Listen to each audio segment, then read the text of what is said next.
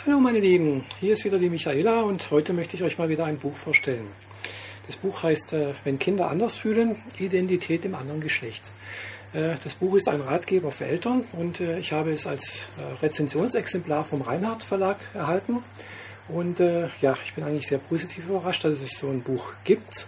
Es freut mich natürlich sehr, dass es solche Ratgeber gibt und ich finde diesen Ratgeber jetzt wirklich sehr, sehr gut gemacht auch wenn er einen kleinen Nachteil hat, muss ich gleich zu, zugeben, äh, zugeben. Und zwar sind die Autorinnen, äh, also da, das Buch ist eigentlich ein amerikanisches Buch und äh, es wurde natürlich äh, für den amerikanischen Markt geschrieben mit amerikanischen Gegebenheiten, so dass ein gewissen, gewisse Abweichungen da sind. Aber äh, im Großen und Ganzen muss ich sagen, also gerade zum Schulsystem gibt es natürlich gewisse Unterschiede zwischen Deutschland und Amerika, aber ansonsten im Großen und Ganzen lässt sich natürlich die Situation von Eltern, die ein eventuell transidentes bzw. geschlechtsvariantes Kind zu Hause haben, doch natürlich auch hier in Deutschland vergleichen. Äh, letztendlich ist die Situation doch sehr ähnlich. Auch hier in Deutschland ist es noch so, äh, dass also äh, ja, es nicht gerade gern gesehen wird äh, oder auch nicht, wie soll ich das ausdrücken, äh, dass es immer noch unüblich ist, dass man ja transident ist, dass man praktisch aus diesem äh, Rollenverhalten herausfällt. Und wenn Kinder das machen, ja, äh, stoßen natürlich Eltern auf, auf Schwierigkeiten. Erstens mal äh, mit diesem Phänomen Transidentität bzw. Geschlechtsvarianz überhaupt erstmal in Berührung zu kommen. Äh, ich weiß natürlich selbst aus eigener Erfahrung, dass äh, sehr, sehr viele Menschen überhaupt noch nie mit diesem Thema etwas äh, zu tun hatten, beziehungsweise auch sehr wenige Menschen wirklich transidente Menschen kennen bestenfalls mal im Fernsehen was gesehen haben und dann sind es meistens irgendwelche Travestiedarsteller äh, oder irgendwelche Drag Queens, die aber mit Transidentität äh, bzw. mit Geschlechts Geschlechtsvarianz nun wirklich nichts zu tun haben.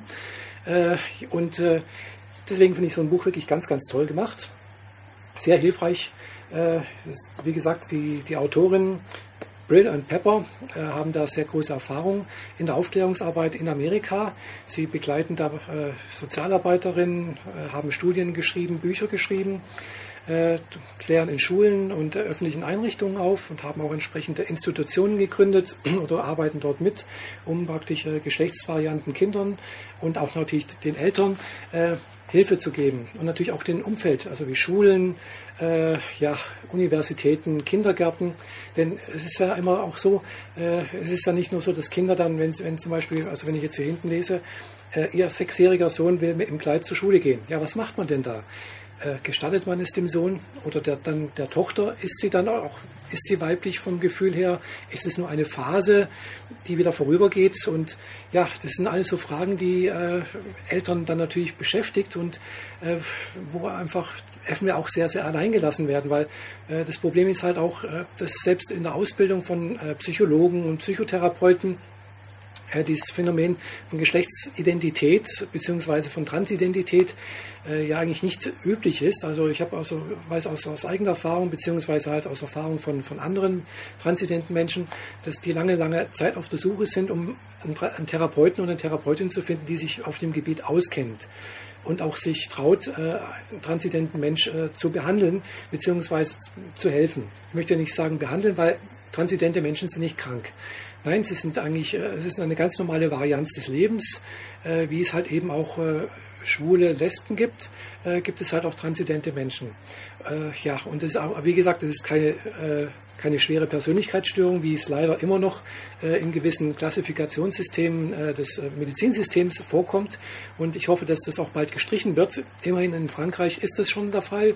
Äh, in Frankreich wurde eben diese F64.0, also diese berühmte ICD-10 äh, Klassifizierung äh, gestrichen. Wobei natürlich diese Klassifizierung natürlich von der Weltgesundheitsorganisation kommt, aber in Frankreich zum Beispiel ist äh, Transidentität eben keine schwere Persönlichkeitsstörung mehr und auch keine äh, behandlungswürdige äh, äh Krankheit mehr. Zum Glück, denn es ist, da, es ist keine Krankheit, sondern nur das Unterdrücken äh, seiner wahren Geschlechtsidentität führt zu Krankheit. Und darum äh, ist dieses Buch auch ganz, ganz wichtig, denke ich, für, für, für Kinder, dass sie einfach Unterstützung von ihren Eltern bekommen, und darum geht es eigentlich halt auch, äh, dass die äh, Autorin hier auch den Eltern immer wieder sagen, äh, unterstützt eure Kinder. Wenn ihr sie liebt, dann lasst ihr sie doch einfach äh, so sein, wie sie sind. Äh, versucht nicht einfach die äh, gesellschaftlichen Normen auf die Kinder zu übertragen oder beziehungsweise unterdrückt die, die, die wahre Geschlechtsidentität eurer Kinder, sondern lasst sie so sein, wie sie sind. Versucht einen Weg zu finden, wie sie äh, diese äh, ja, sogenannte Normabweichung äh, im Alltag leben können. Und da gibt es ganz, ganz viele Möglichkeiten und ja, dieses Buch gibt ganz, ganz viele Möglichkeiten, also gibt auch ganz, ganz viele Handlungsratschläge und auch Fallbeispiele, was man als Eltern da alles tun kann, äh, auf welche Schwierigkeiten man sto stoßen kann, wie man diese Schwierigkeiten wieder äh, umgehen kann, was man, also es ist also vollgepackt mit Informationen für Eltern, die ein transidentes Kind bzw. geschlechtsvariantes Kind äh, eventuell haben. Und äh, ja, Geschlechtsvarianz, das ist jetzt da natürlich auch ein Wort, das habe ich noch nie gehört. Transidentität kommt hier, wird hier auch mit erklärt. Das ist, äh, möchte ich jetzt nicht genau, möchte ich jetzt nicht weiter alles erklären. Kann man alles ergoogeln, beziehungsweise auf Wikipedia nachlesen. Äh, was mich natürlich sehr gefreut hat, ist, dass in diesem Buch, äh, glaube ich, nur ein oder zweimal das Wort transsexuell drin vorkommt. Sonst wird immer von Transidentität gesprochen, was eigentlich mir auch besser gefällt als wie das Wort mit X, weil es ist eben keine äh, äh, ja, Spielart der Sexualität, sondern es geht wirklich um Identität und zwar um Geschlechtsidentität. Und äh, ja, wie gesagt, ich wollte jetzt noch kurz mal vorlesen, was hier die Autorin über Geschlechtsvarianz verstehen. Das hat mir sehr, sehr gut gefallen weil es wie gesagt ein neues Wort ist, das ich auch bisher noch nicht gehört habe und deswegen möchte ich euch das mal kurz vorlesen. Geschlechtsvariantes Verhalten, nicht äh, konformes Geschlechtsverhalten. Die beiden Begriffe werden synonym verwendet. Der Begriff geschlechtsvariantes Verhalten bezieht sich auf Verhaltensweisen und Neigungen, die aus dem Rahmen dessen fallen, was mit dem bei der Geburt äh, zugewiesenen biologischen Geschlecht allgemein als normal bezeichnet wird. Das geschlechtsvariante Verhalten kann sich durch eine bestimmte Wahl von Spielzeug, Kleidung und Spielgefährten bemerkbar machen oder durch den wiederholten Wunsch des Kindes, das andere Geschlecht annehmen zu wollen. Zum Beispiel ein Mädchen, das beharrlich darauf besteht, ihr Haar kurz zu tragen und mit den Jungen Fußball zu spielen. Oder ein Junge, der Frauenkleider anziehen und sein Haar lang tragen möchte. Geschlechtsvariantes Verhalten trifft allerdings nur dann wirklich zu, wenn es sich dabei nicht nur um eine kurze Phase der Neugierde bei Kindern handelt, diese Verhaltensweise auszuprobieren. Wie gesagt, äh, geschlechtsvariantes Verhalten kann bedeuten, dass ein Kind transident ist, aber muss es nicht, weil es gibt halt eben in diesem Spektrum zwischen männlich und weiblich halt auch sehr viel mehr als wie bloß eben diese zwei Pole. Äh, so wird halt auch zum Beispiel äh, erwähnt, dass es halt auch Kinder gibt, die sagen, also ein Junge, der sagt, er ist ein Junge, aber er möchte trotzdem lieber Kleider tragen, aber darauf besteht, ein Junge zu sein. Äh, ich weiß, das ist jetzt für viele Eltern und auch für viele äh, Menschen etwas Neues und auch äh, vielleicht verwirrend.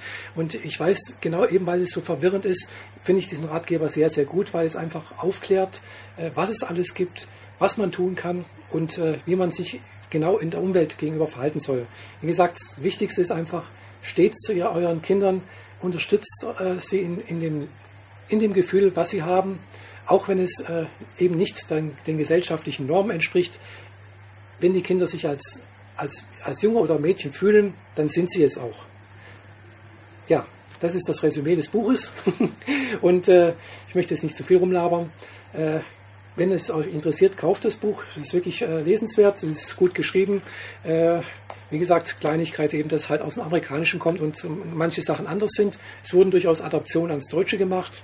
Es sind auch viele, sind auch ein paar äh, Hinweise zu den äh, Anlaufstellen hier in Deutschland, Internetseiten und so weiter. Die werde ich hier äh, auf dem YouTube-Video noch in die Infobox und in meinem Blog natürlich auch mit einbinden.